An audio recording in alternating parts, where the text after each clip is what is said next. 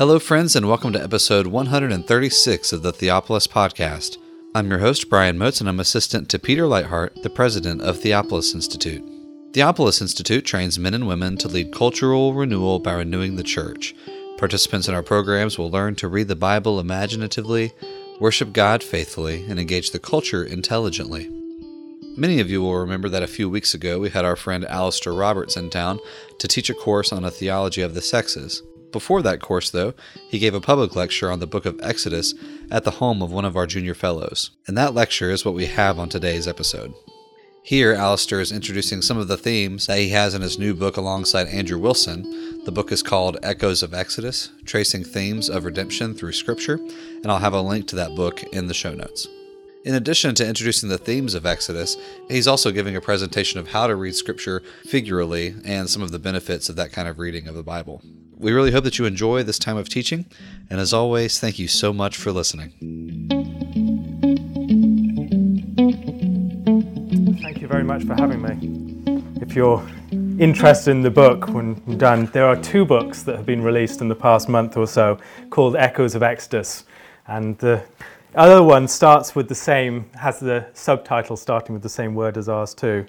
So it was rather unfortunate when we discovered it. We didn't know exactly what to make of it and panic at the last moment. Do we change the title? But no, both of us kept the same title. So it's not the Bryan Estelle book. It's the book with me and Andrew Wilson. But Bryan Estelle's book is really good. I've read it and I'd recommend it.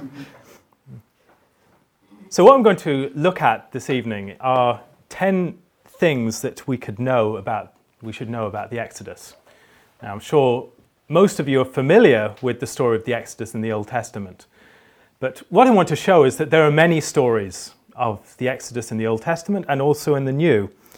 So, the first point is that the deliverance from Egypt is not the first example of the Exodus pattern in the Bible.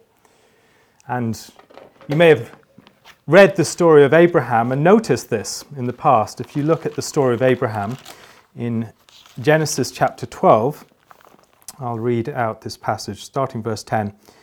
Now there was a famine in the land, and Abraham went down to Egypt to dwell there, for the famine was severe in the land. And it came to pass, when he was close to entering Egypt, that he said to Sarai his wife, Indeed, I know that you are a woman of beautiful countenance. Therefore, it will happen when the Egyptians see you, that they will say, This is his wife, and they will kill me, but they will let you live. Please say you are my sister, that it may be well with me for your sake, and that I may live because of you. So it was, when Abraham came into Egypt, that the Egyptians saw the woman, that she was very beautiful. The princes of Pharaoh also saw her and commended her to Pharaoh. And the woman was taken to Pharaoh's house. He treated Abraham well for her sake. He had sheep, oxen, male donkeys, male and female servants, female donkeys, and camels. But the Lord plagued Pharaoh and his house with great plagues because of Sarai, Abram's wife. And Pharaoh, uh, Pharaoh called Abram and said, What is this you have done to me? Why did you not tell me that she was your wife? Why did you say, She is my sister? I might have taken her as my wife. Now, therefore, here is your wife, take her and go your way. So Pharaoh commanded his men concerning him, and they sent him away with his wife and all that he had. Now, after this particular story, Abram goes to the land of Canaan, and he goes throughout the land of Canaan. It's divided between him and Lot. And then there's a battle against the kings of the land as he rescues Lot from their captivity. And so there are a number of themes here that might seem familiar if you've read the story of the Exodus and are familiar with it. You'll see, for instance, a famine in the land, going to the land of Egypt to escape from the famine to find bread. Pharaoh threatening the bride or the child, plagues or multiplication of um, property and, uh, and numbers of the people. And all these sorts of themes are familiar from the story of the Exodus, but they appear here early on in the story of Abraham. Now, if you think about this and think about the Israelites reading this book and the book of Genesis, having experienced the Exodus, what would they think of this sort of story? In many ways, there are two ways to see it either as a, an event looking forward or an event that enables them to look back And it's both of these things. On the one hand, it is an event that anticipates the greater deliverance that is to come. So Abraham walks this path that paves the way for a greater deliverance that is to come. As God delivers them from Egypt, they are experiencing something that Abraham experienced. They're experiencing a walking in his footsteps that identifies them as his children. They're not people whose story is just following Abraham's in sequence, they enter into something of Abraham's narrative. On the other hand, Abraham is given this foretaste of the experience of his descendants.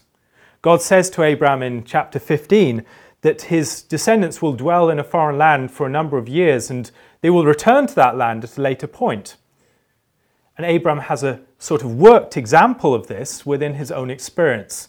As he lives this out and anticipates in a reality filled promise what is to come to pass in the future, the greater works that God will accomplish for his descendants.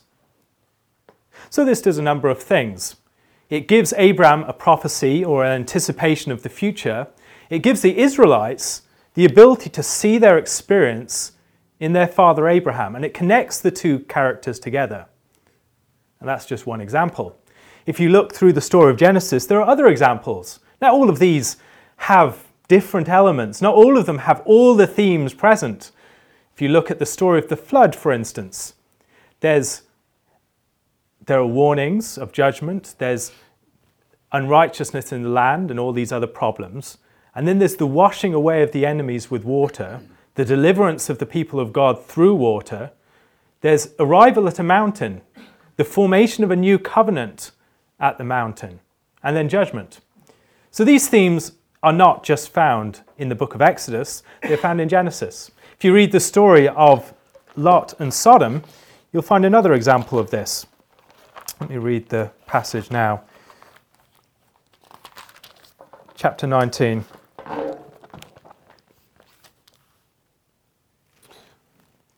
Now the two angels came to Sodom in the evening, and Lot was sitting in the gate of Sodom.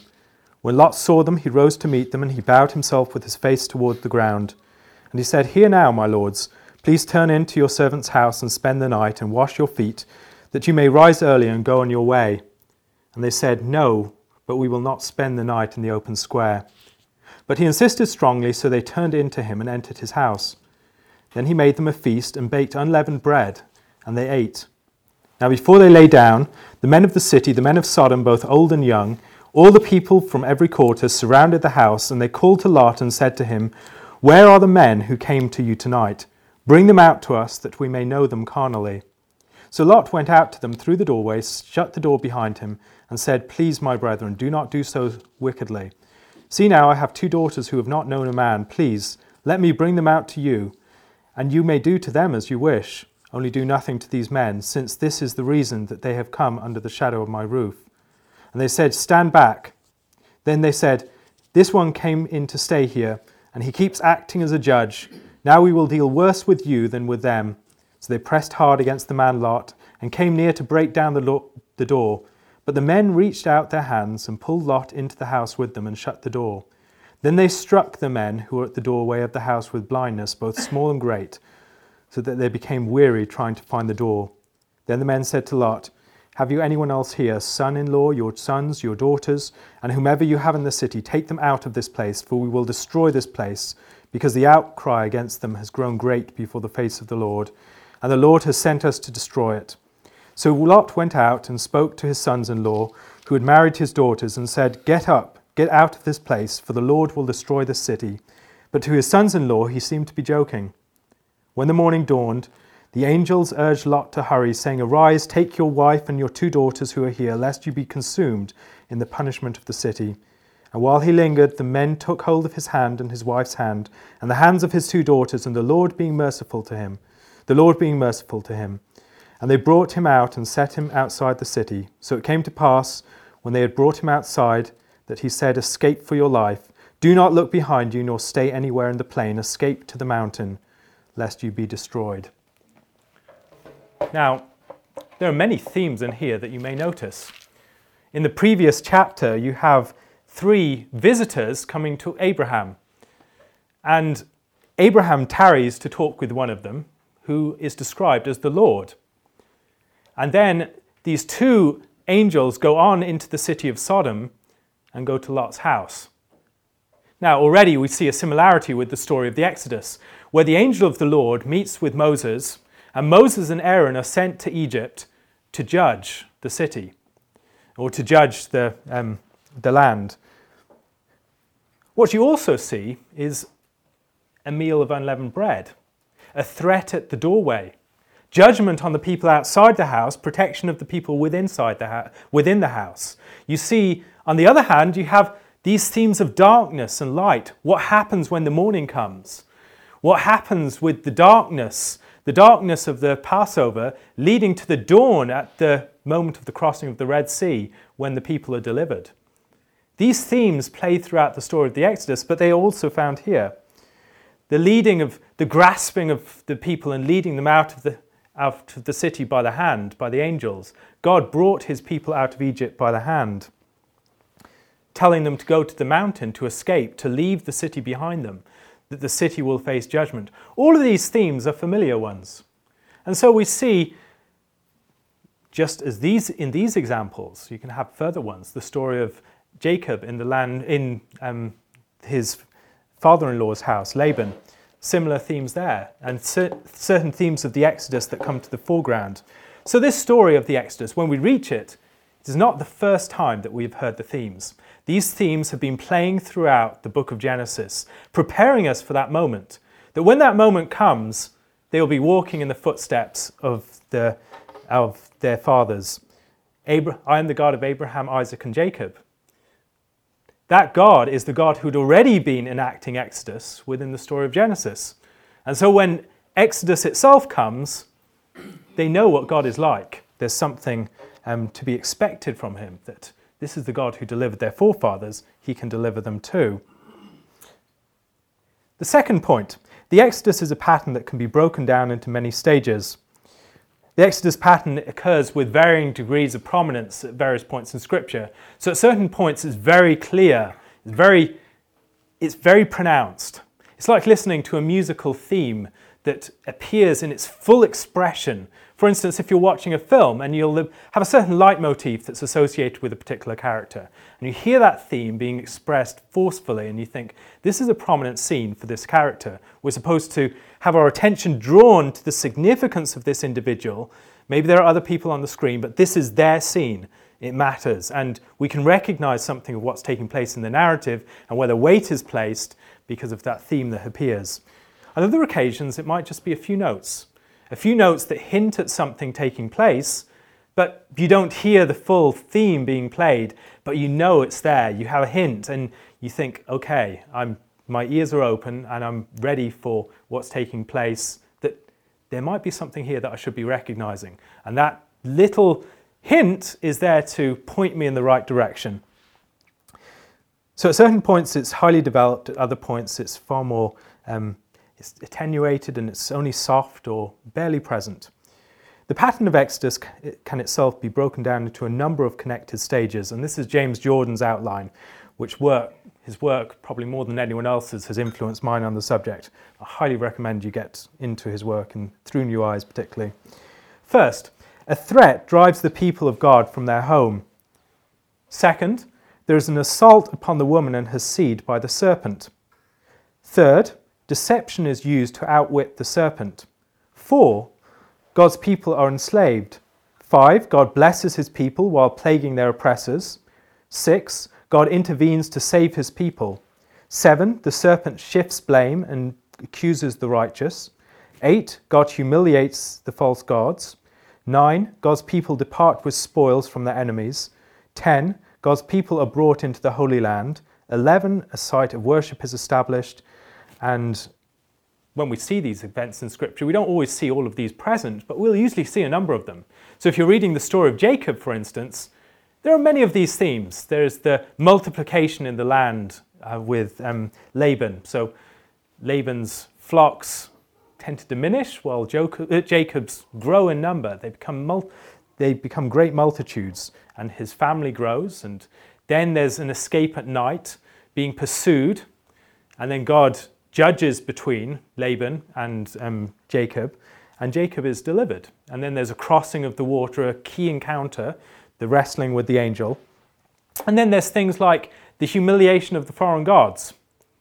So if you read in that story, the story of Rachel, who deceives her father Laban concerning the household gods that she's taken, and she says that she can't get up because she's on her period. And I think, well, that's pretty humiliating for the gods that she's sitting on. that's part of the point. The gods are supposed to be humiliated.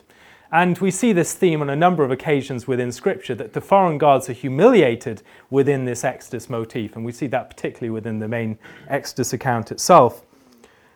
The deception of the serpent.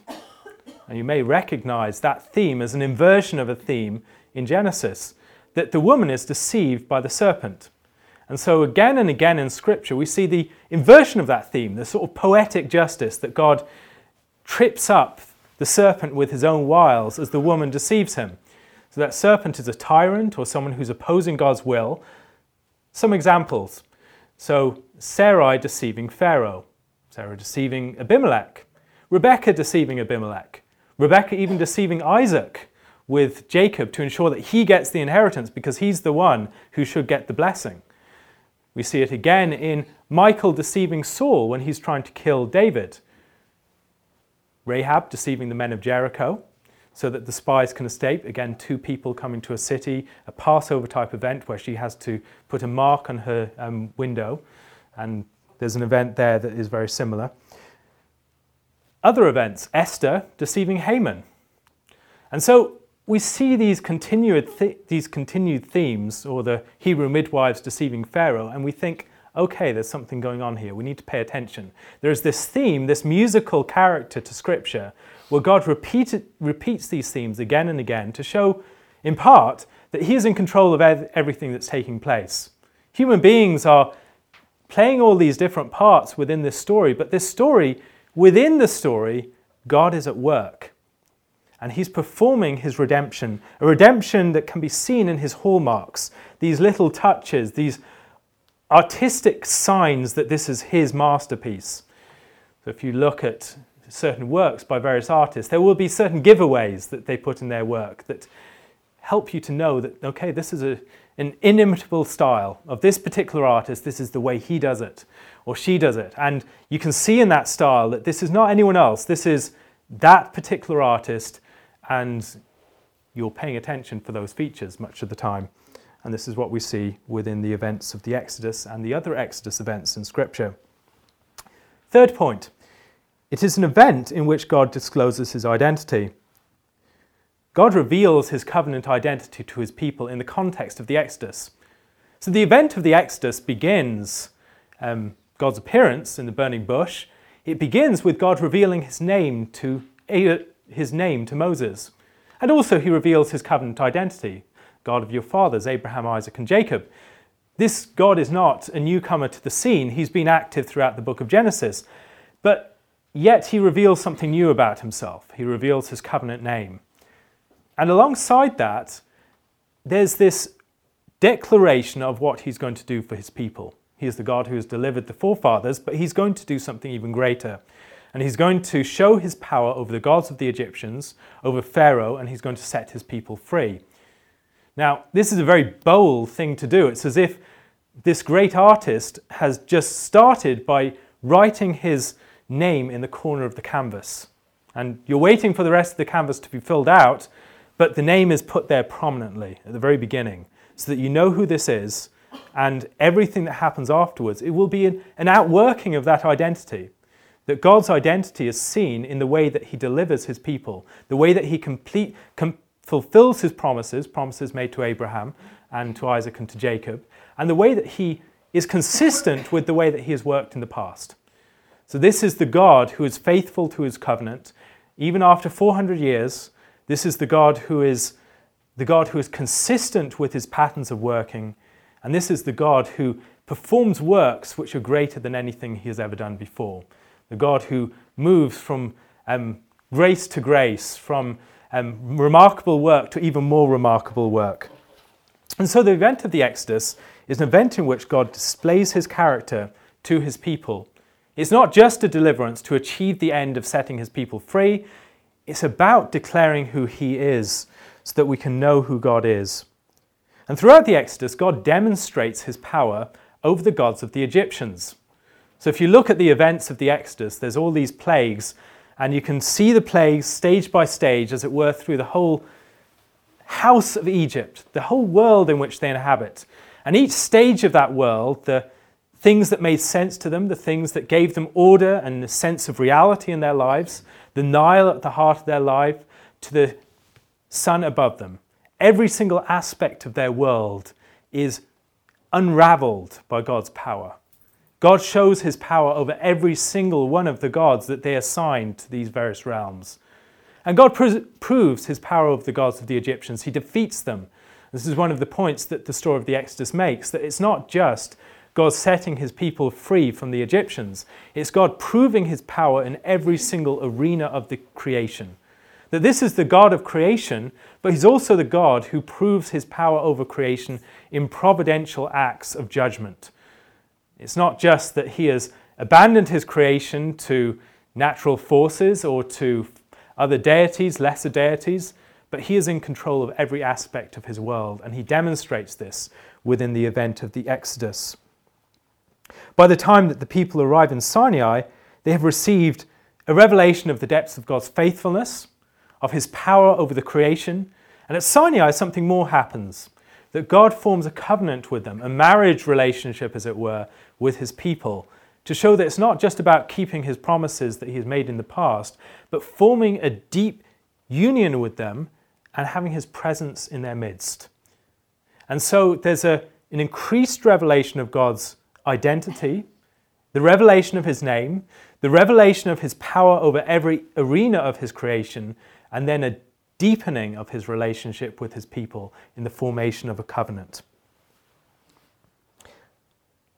And so when we see the law, it begins with a reminder of all of this. The law is predicated upon this revelation of God's identity. I'm the God who brought you out of Egypt, that the, out of the house of bondage, that this is the God you are worshipping, a God who has demonstrated himself in all these different ways, the God who created the world in this way, and the God who has proved his power over this world through the Exodus.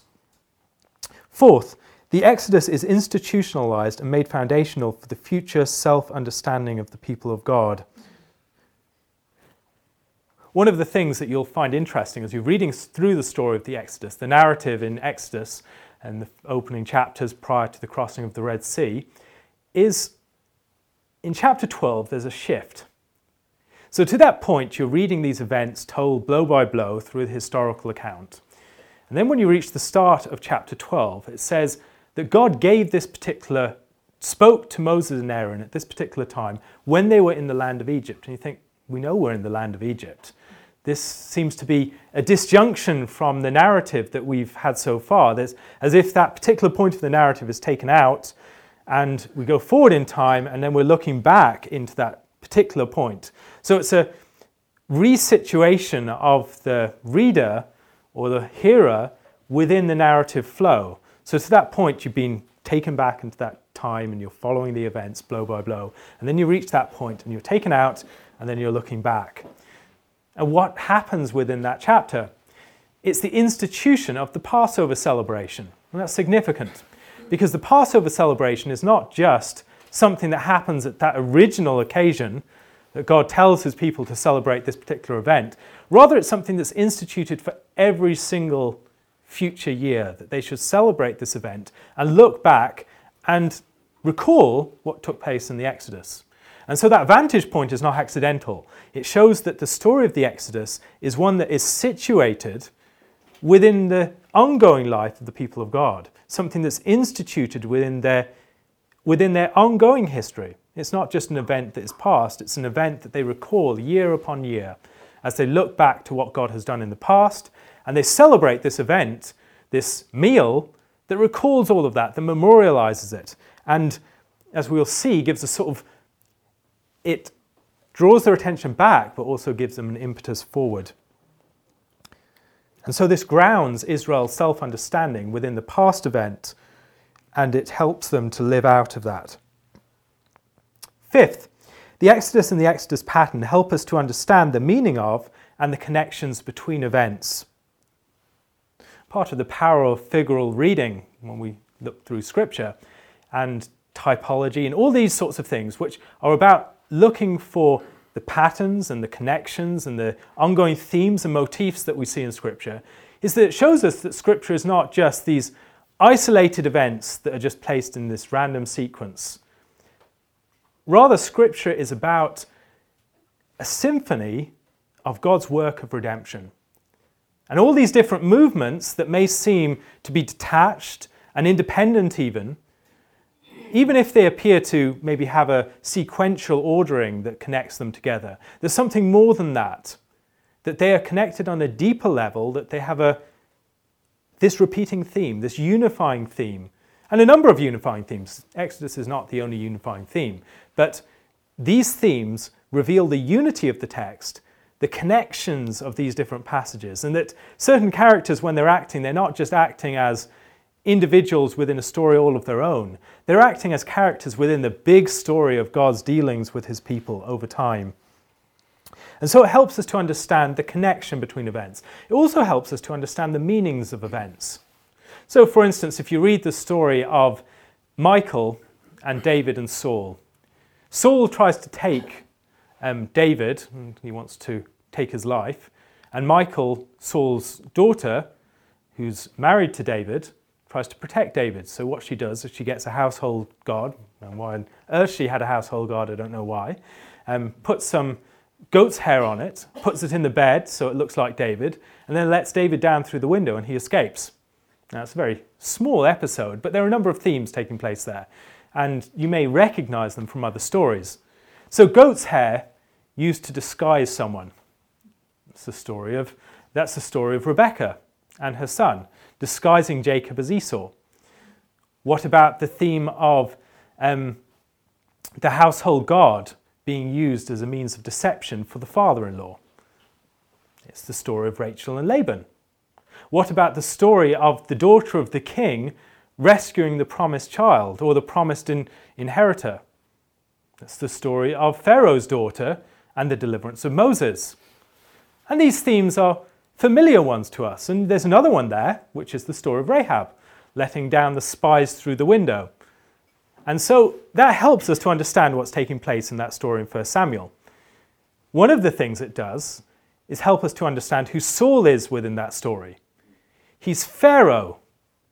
He's like the king of the Canaanites, the, um, the men of the king of Jericho. He's a Canaanite king. He's aligned with that character. He's Laban, the oppressive father in law. He's also, he's also Isaac, who will not give the blessing to the right son. And so this helps us to understand what's taking place within that story. That again, it's not just an isolated narrative, but beyond not just being an isolated narrative, it is unpacked by the themes that are revealed within it. Another example if you think about two prophets exchanging roles or exchanging ministries on the banks of the Jordan, who would you think of? You may think about Jesus and John the Baptist. Or you could think about Moses and Joshua. Or, for that matter, you could think about Elijah and Elisha. Now, when you see that connection, you think, okay, is there anything more to this? And you look more closely and you think, what other parallels can we see? Elijah and Moses and John the Baptist are all prophets of the wilderness. Prophets that were based in the wilderness, who are succeeded by a prophet who ministers primarily within the land. Again, there are other parallels. Elisha performs miracles of multiplication of bread. Jesus performs miracles of multiplication of bread, raising a people from the dead. Again, in Elisha and in Jesus. What other themes can be seen? For instance, the crossing of the Jordan, miraculously, we see that in the story of Elijah and Elisha in 2 Kings 2. And we also see it in the story of Moses crossing the Red Sea, and then later on, Joshua crossing the Jordan miraculously. So, this helps us to understand some of the things that are going on. That these two characters connect, these three sets of two characters connect, and they help us to understand what each is doing that Jesus is to John as Elisha is to Elijah, or as Joshua is to Moses. John the Baptist is often defined or described as the Elijah that was to come. He's described in ways that are reminiscent of Elijah the way he's clothed with camel skin, the things that he eats, the, the sort of guy he is. He's someone who spends his life in opposition to Herod and his wife. Just as, just as Elijah spent his life in opposition to Ahab and Jezebel. And then we think, are there further connections here? Ahab and Jezebel, for instance, we can read the story of Naboth's vineyard and we see there are themes there that are reminiscent as well. Naboth's vineyard is a vineyard, that's a significant thing. But what does Ahab want to do with Naboth's vineyard? He wants to turn it into a vegetable garden. Now, where else do we read about vegetable gardens? It's the way that, Israel, uh, it's the way that Egypt is described. Egypt is a vegetable garden, Israel is a vineyard. And so this is helping us to understand part of what's taking place in the story. That Ahab wants to turn Israel into a sort of Egypt. That Ahab is a character like Herod, he's a character like Pharaoh, and Herod is a character like Pharaoh in the story of John the Baptist. And these themes develop and they're related to each other, and together they help us to unpack what's taking place. And all of this is something that God has put within Scripture to reveal the meaning of what He's declaring within it. Sixth, the Exodus is a basis for prophetic expectation. The, memoriali- the memorialization of the Exodus isn't merely backwards looking, as if it's some event that happened long in the past, maybe retreats in the rearview mirror of your life, and okay, maybe God's concerned about that. Just remember this thing I did for you back then. Um, and memorialize this every now and again. It's more than that.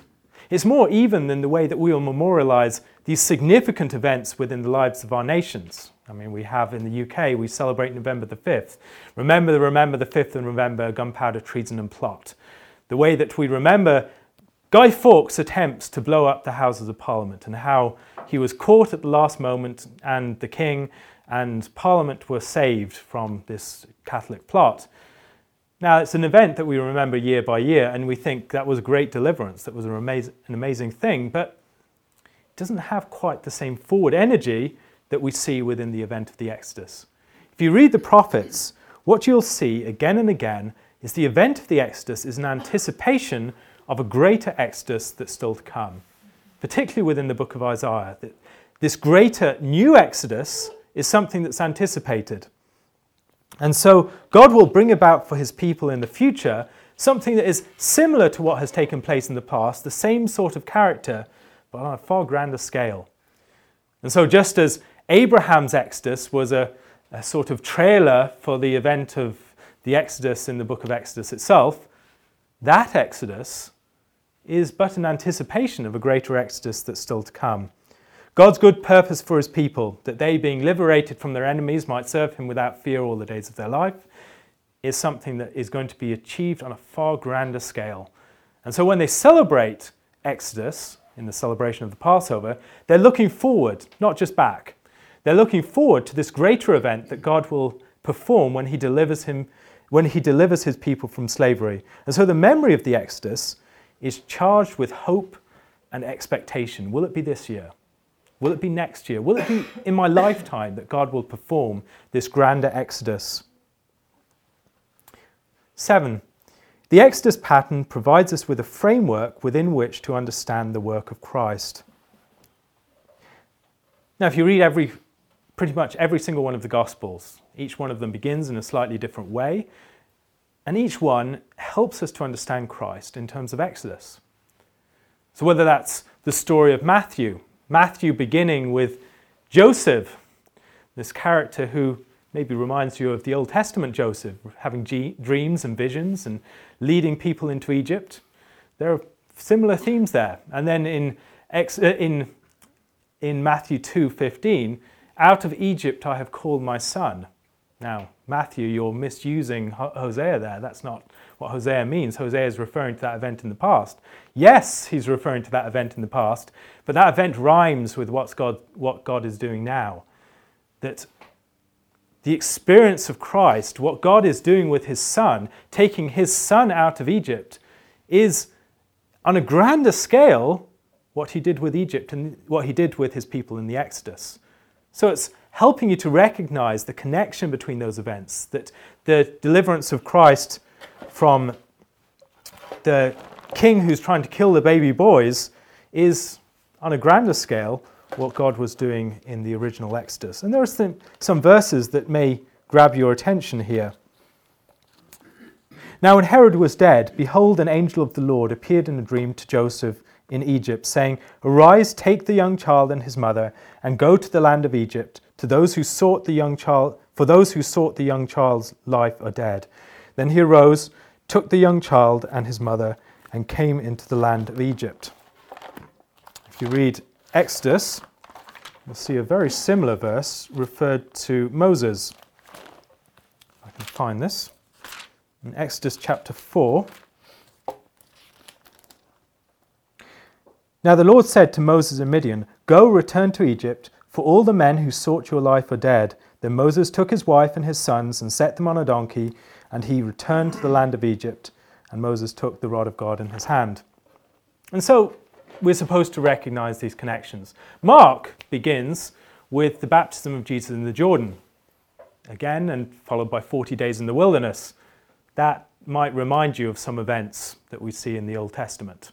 Um, the events of the wilderness wanderings for 40 years. Christ is repeating that in some way, but he's repeating it and setting it straight. What went wrong the first time, Christ is setting right.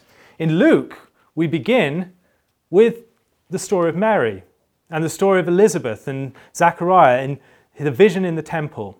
Now, that might remind you, first of all, of 1 Samuel. There's the Magnificat, which is very similar to the prayer of Hannah. But that theme is based upon Exodus too. Why is it that the great works of God, the foundation of the story of the gospel, the story of the kingdom, or the story of the Exodus, all begin with women bearing sons that will be the deliverers.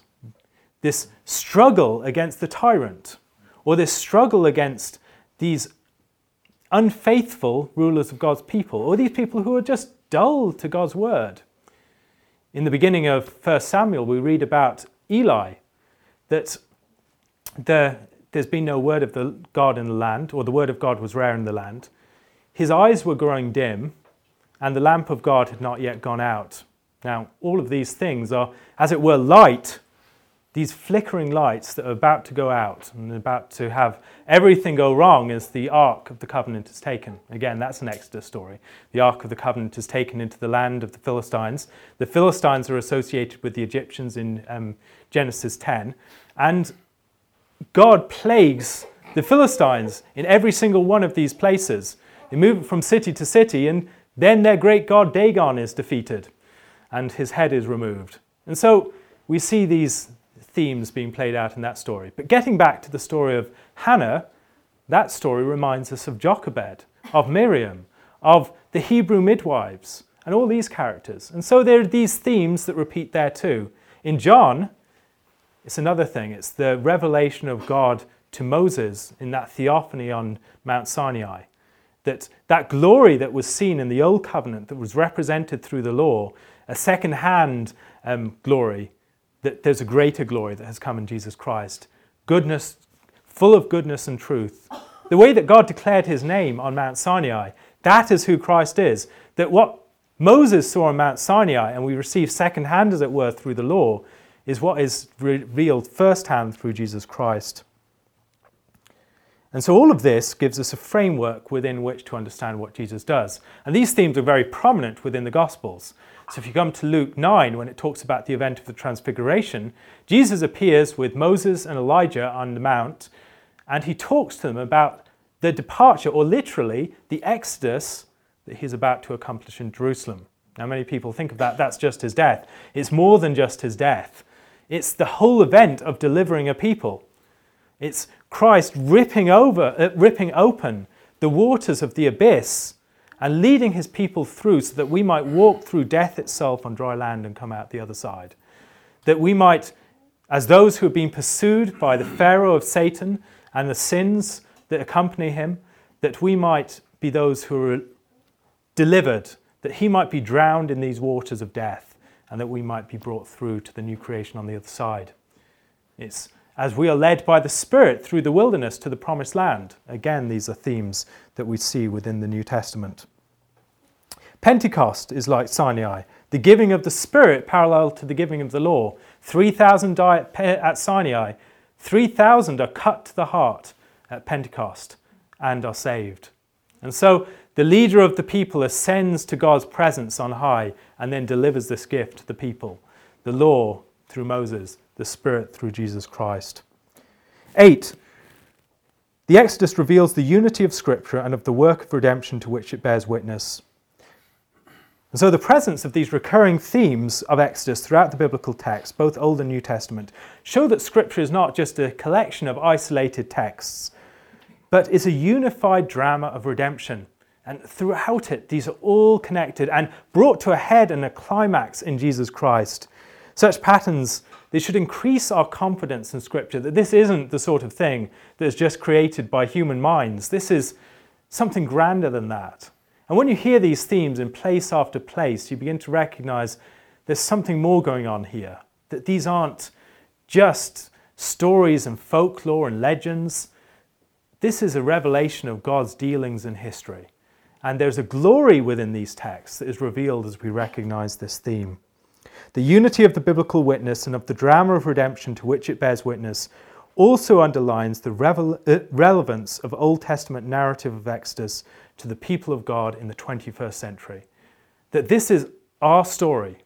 And so when the people of Israel, after having experienced the Exodus, read the story of Abraham, they thought, he went through this sort of he went through this sort of Exodus experience.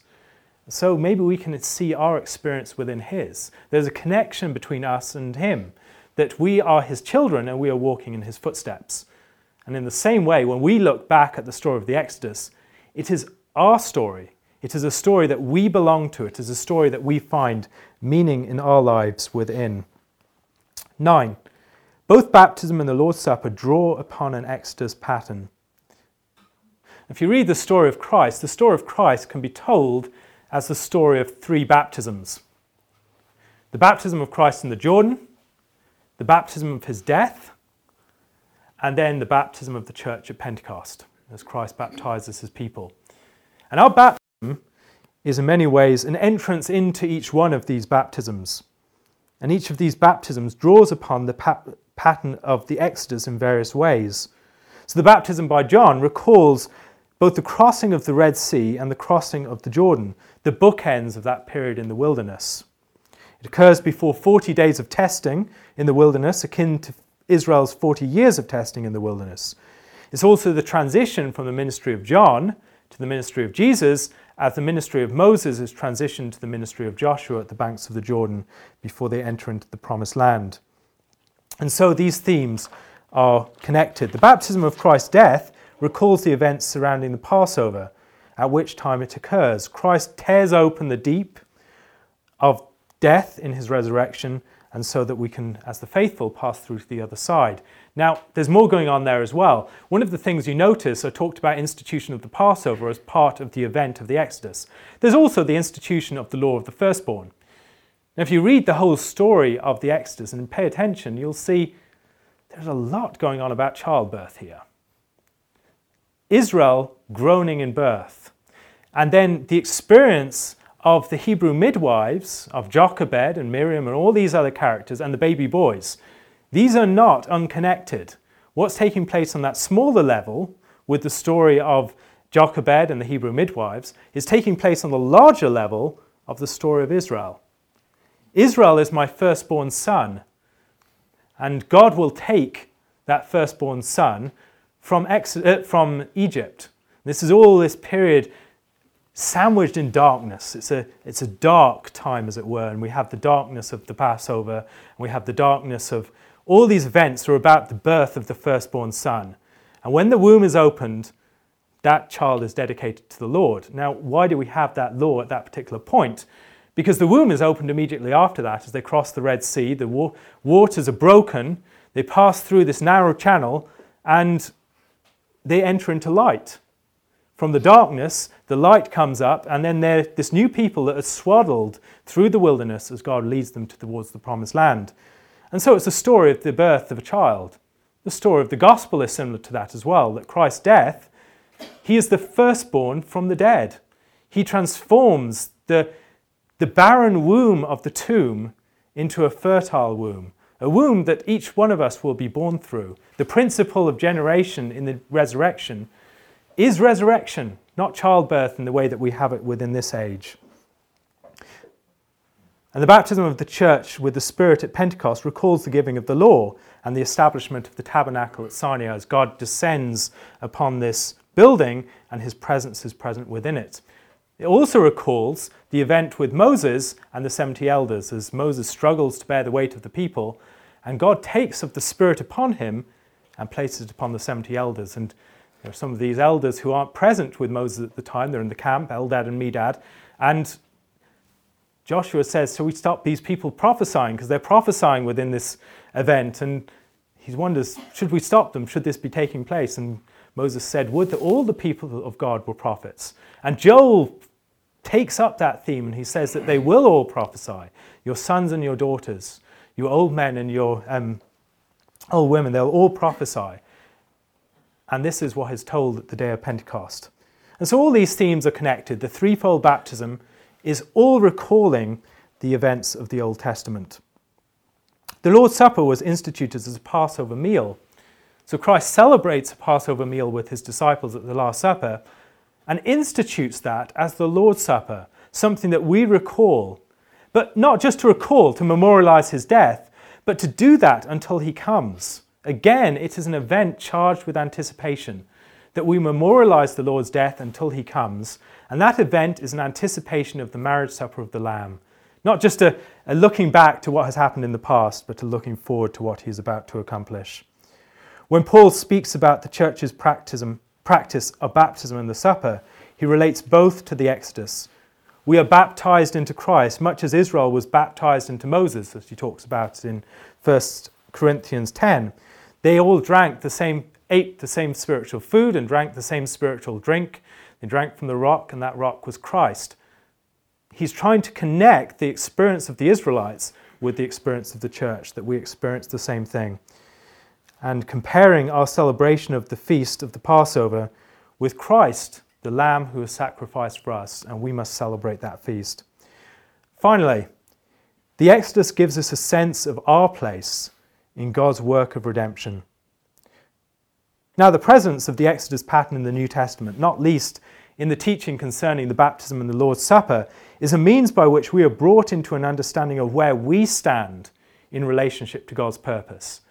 That this isn't just events that happened to them back there, but we are plugged into it here and now, that this is our story. And we read the Bible through the lens of our experience, our being included within us. We read the story of the Bible from within. This is part of the point of Exodus that Exodus isn't just this past event. It's something that is this repeated pattern for the people of God. And it's a pattern that we are included in through baptism, the Lord's Supper, and as we recall these events. And through recalling that, the way that we read the Bible will change. It won't just be this story of what happened to them back then, and maybe we seek for hopeful parallels with our lives, but it's a story that is continuing into our communities and our lives here and now. It's not just a past event, but it has a future driven energy and impetus that we are included within.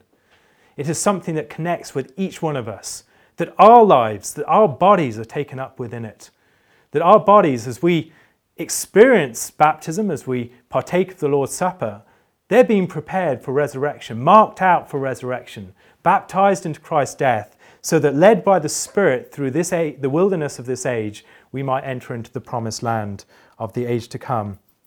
And this is the paradigm that the New Testament epistles continually draw to, draw our attention to, that Jesus is the one who gives his people rest in Hebrews, that we come to the law after being washed in baptism in the book of Romans, and then the Spirit is given And the Spirit is the one who leads us through this age to the new creation. And so, again, a similar theme. We face the temptation of returning to Egypt. We face the testing that Israel experienced within the wilderness. But we are called to follow our Master who has overcome the ruler of this age. So when we read the story of the Exodus, we're not just reading events that happened to them in the past, but we're reading events that we are to resonate with, that these are written for our example upon whom the ends of the ages have come. Again, this is not just an event that is a story of past figures. This is the story of the God who has revealed himself through this event, the God who put his name to this event. And this is the God who is active here and now within our lives, and we are called to enter into that. In the Exodus story and the many other stories that share its patterns, the scripture looks us directly in the eyes. Not just as this event or this story that's written to past ages, to generations a thousand, two thousand years ago, but as stories that speak to us today about our experience, about our place within God's story, and about the future that He has prepared for us. The themes of redemption disclosed in these narratives resonate with those of the new Exodus that we have been caught up into by the work of Christ. The one who, at the Passover, went through death and came out the other side, the firstborn from the dead. The one who 50 days afterwards gave his spirit at this new covenant event, the event of Pentecost, and formed his church with this tabernacle, as it were, of his presence. And so, this is where we are within the story. When we hear Exodus stories, we are listening to variations within the one great story. A story that finds its climax in the great Exodus, as through the Passover sacrifice of the Son, the Father delivers us from the kingdom of Satan, leading us by the Spirit into the new creation. Amen. Amen. I'm not sure if we have time for questions, but I'd be delighted to answer any questions that people might have. Yeah, so um, the applicability of Exodus as an analogy, um, is it felt more or less in uh, 21st century West or 20th century Europe or um, or, or is it pretty much equally, should be equally felt, you're saying, the analogy throughout the history of civilization? Um, in many ways, we have repeating patterns, for instance, in the yearly calendar or certain events within our lives that we repeat. So, for instance, the celebration of the Lord's Supper, hopefully, we're celebrating it week by week, and yet each celebration is slightly different. Each celebration will carry a different flavour depending, for instance, on the time of the year it's at, the certain personal events that we bring to it. Um, and so there are over, overlayered um, patterns in time that I think give it a particular resonance at certain points in our lives and bring out certain facets of it that would not be so prominent at other times.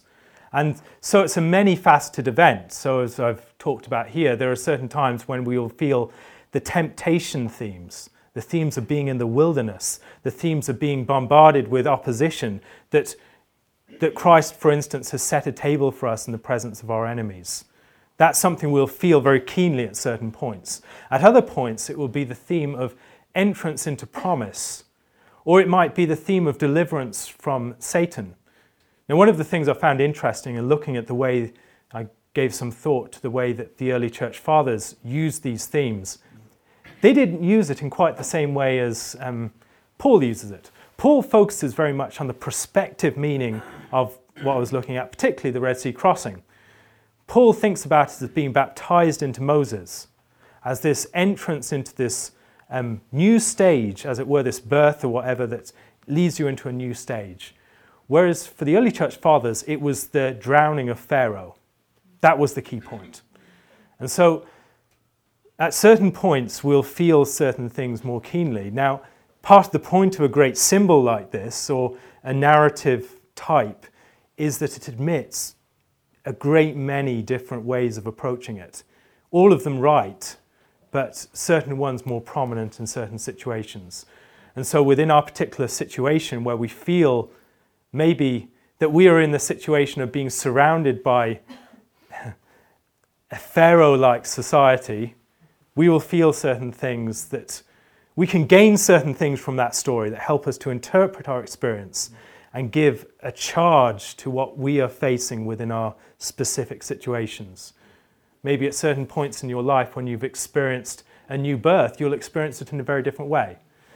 Um, so I think these personal patterns, these yearly patterns, these cultural patterns, and these generational patterns are all things that we bring to the text. So it's not something that we'll feel more keenly or less keenly, but there are different aspects that will come to the fore at different points. Thank you. What about like a lot of the uh, situations in which deception was used? There's always seemed to be the, when I'm reading through, probably the hardest things to kind of deal with sometimes, like that being part of God's story. In fact, like he's kind of fanning it out. Yep. As you're kind of, I'm just wondering, when you are like tying these things together, when you do run across things that seem counter to his character, him being a God of truth, and yet here he's like using these like repeated kind of deceptions, like A- like Abram with his wife. That's always something really bizarre. Yes, What the heck's going on there? particularly since you have that story three times Yeah. um, in various forms, because you have the story with Abimelech later on, and then the same story, a similar story with Abimelech later on in the story of Isaac and Rebekah. Yeah, so, like, I guess when, when when you're, when you're tying those themes together, do you look at that any differently? I, I noticed one of the things you were talking about was like sort of the serpent being deceived. Yep.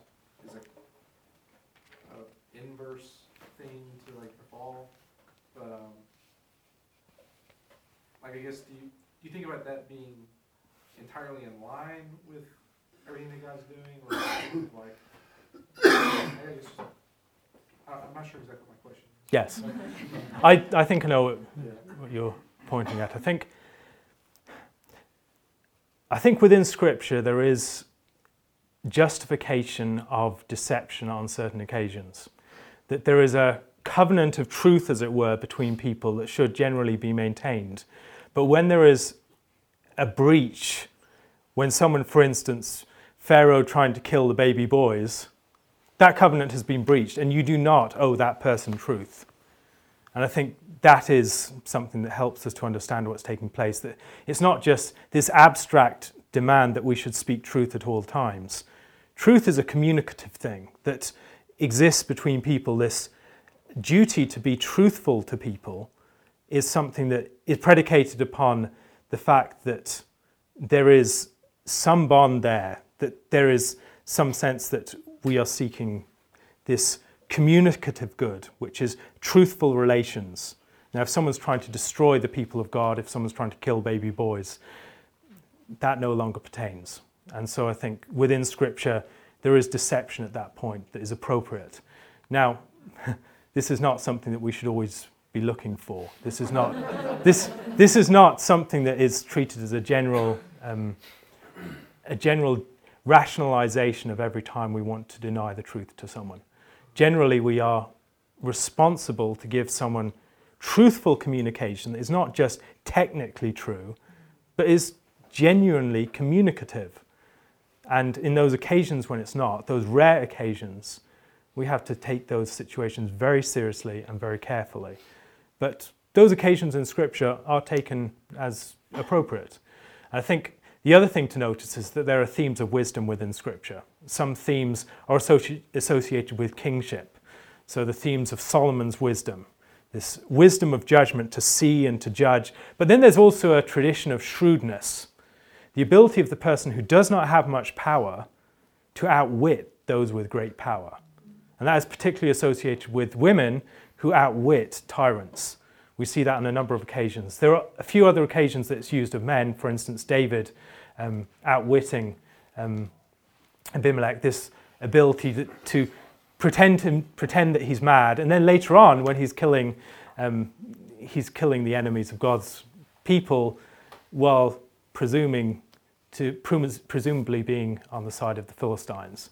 Now, there's deception taking place there, um, but again, it's deception that presumes that there is this warlike situation that God's people are being opposed by someone who wants to destroy them. and there's no truth owed within that situation. And so, deception in wartime is appropriate under those conditions. That we have to be very careful. So, as we're called to be 21st century theologians and scholars, I think I would echo Schaeffer a little bit and say, how should we now live? What do you see as the, the Babylon, as the Pharaoh we're facing now, and what do you see as potentially deliverance from that as well? It depends where we are in the story. I think often, maybe we are in that position where we are going to be oppressed for many, many centuries, or three or more centuries, something like that. And we are called to multiply under that, though. And that challenge is a difficult one, but we'll be forming bricks from uh, unpromising materials, but we will be those who are growing under, um, under a sort of bondage and maturing under that, and then crying out to God within it. And so that may, might be where we are. Um, I think within Western society, there is certainly something we can hear of our experience in a Pharaoh arising that did not know Joseph. I think there is a lot that we can resonate with there. Um, we've lived in societies that have known the blessing of God, and yet there are leaders and there are um, forces arising within our society in positions of power, and they don't know that. That's we are post-Christian in that sense, but not post-Christian in the sense that this is the end of the story. It's a dark period, but that dark period was the passage to something new and greater for which they had to set the seeds at that point of time. And so I think we may find ourselves in a certain position of maybe retreat, but growth and consolidation in other ways. And so people have talked about things like the Benedict option and these other situations, these other approaches to respond to our cultural um, challenges. I don't think that there is any surefire way to respond because we are exposed like no previous generation to wide cultural forces just through the media that we, we have. And so it's very difficult to retain, um, to kind of cut ourselves off, from, to quarantine ourselves from the society. Rather, what we need to do, I think, is to develop a strong, what I've described as a strong skin a skin enables you to be present within a situation that is not sterile, that is dangerous in many ways, without being in constant immune reaction against it, without needing to sterilize it, without needing to quarantine yourself away from it, or without succumbing to it. And so that skin is something that will come through defining ourselves very clearly around consolidating our identity around God's Word the practice of um, the Lord's Supper, baptism, meeting together, reading scripture, memorializing these events that God has performed in the past, joining together in prayer, these sorts of things consolidate our identity and they give us also this, I suppose, this body with a homeostatic, um, this dynamic that is not dependent upon all the things that are going on around. And that's what we need if we face this current age. And in part, one of the problems I have with things like the Benedict option as a response to these things, it's very much, it's not supposed to be about retreat, and that's stressed by Rod Dreher, but that tends to be the tone that you are left with. But often the way that we become strong is by engagement, by going out, by um,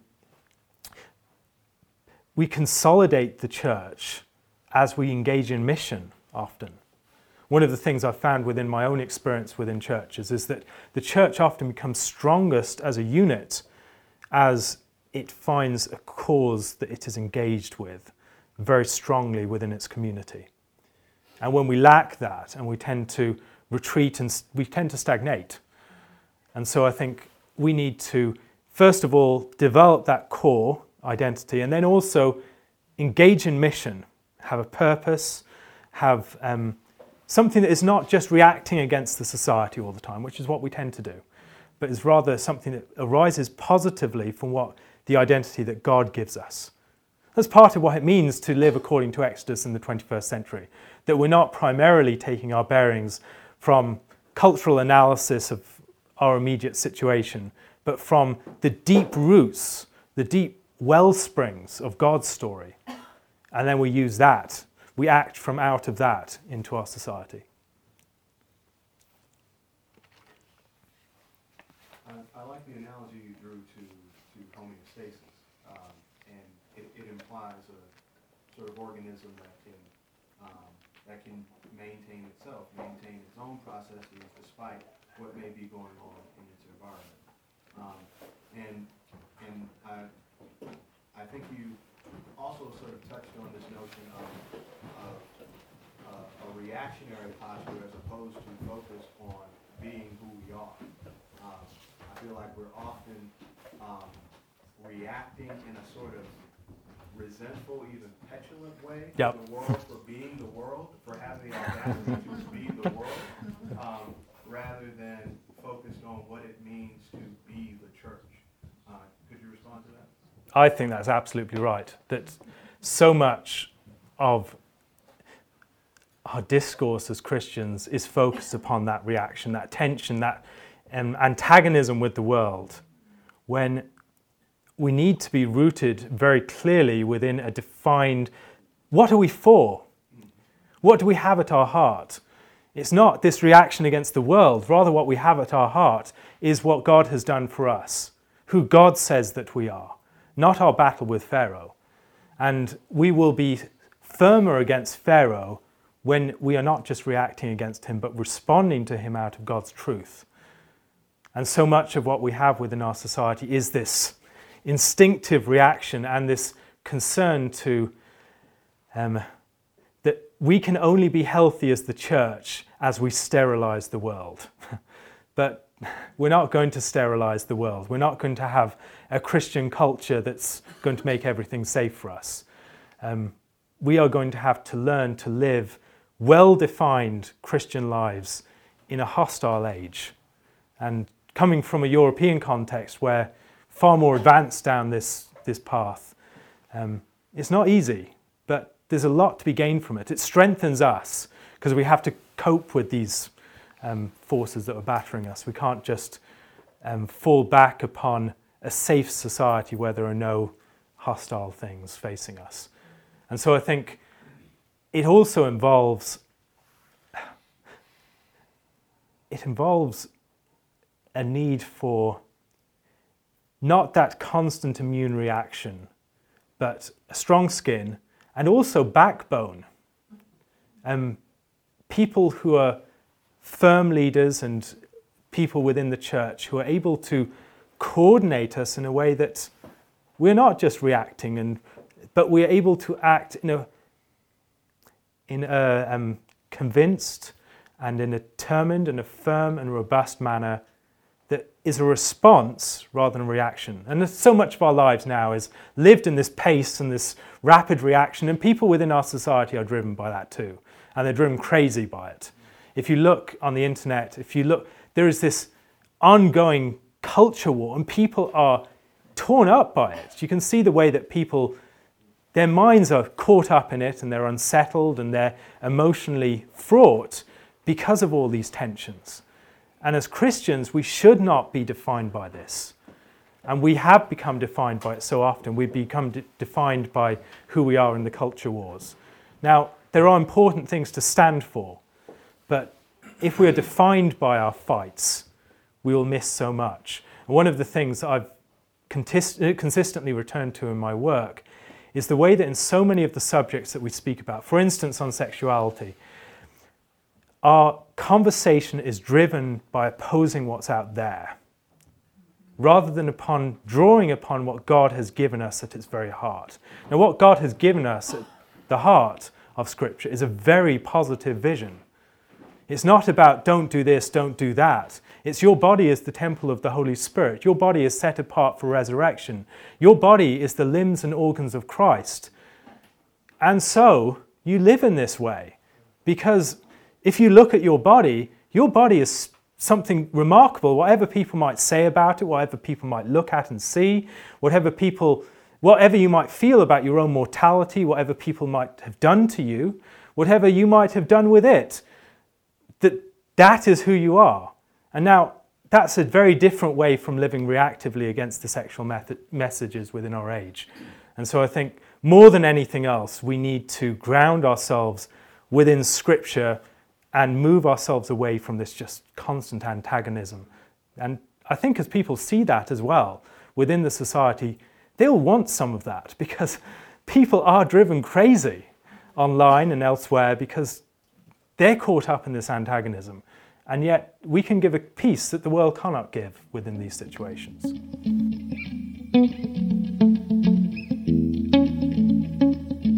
Thank you again for enjoying this episode of the Theopolis Podcast.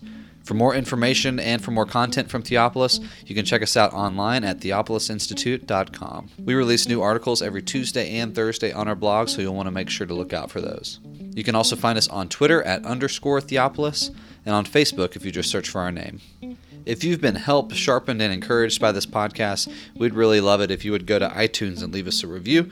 It just takes a few seconds, and it really will help us along in getting our content in front of new listeners. That's all for now, friends. We really look forward to being with you all again in the next episode. And as always, thank you so much for listening.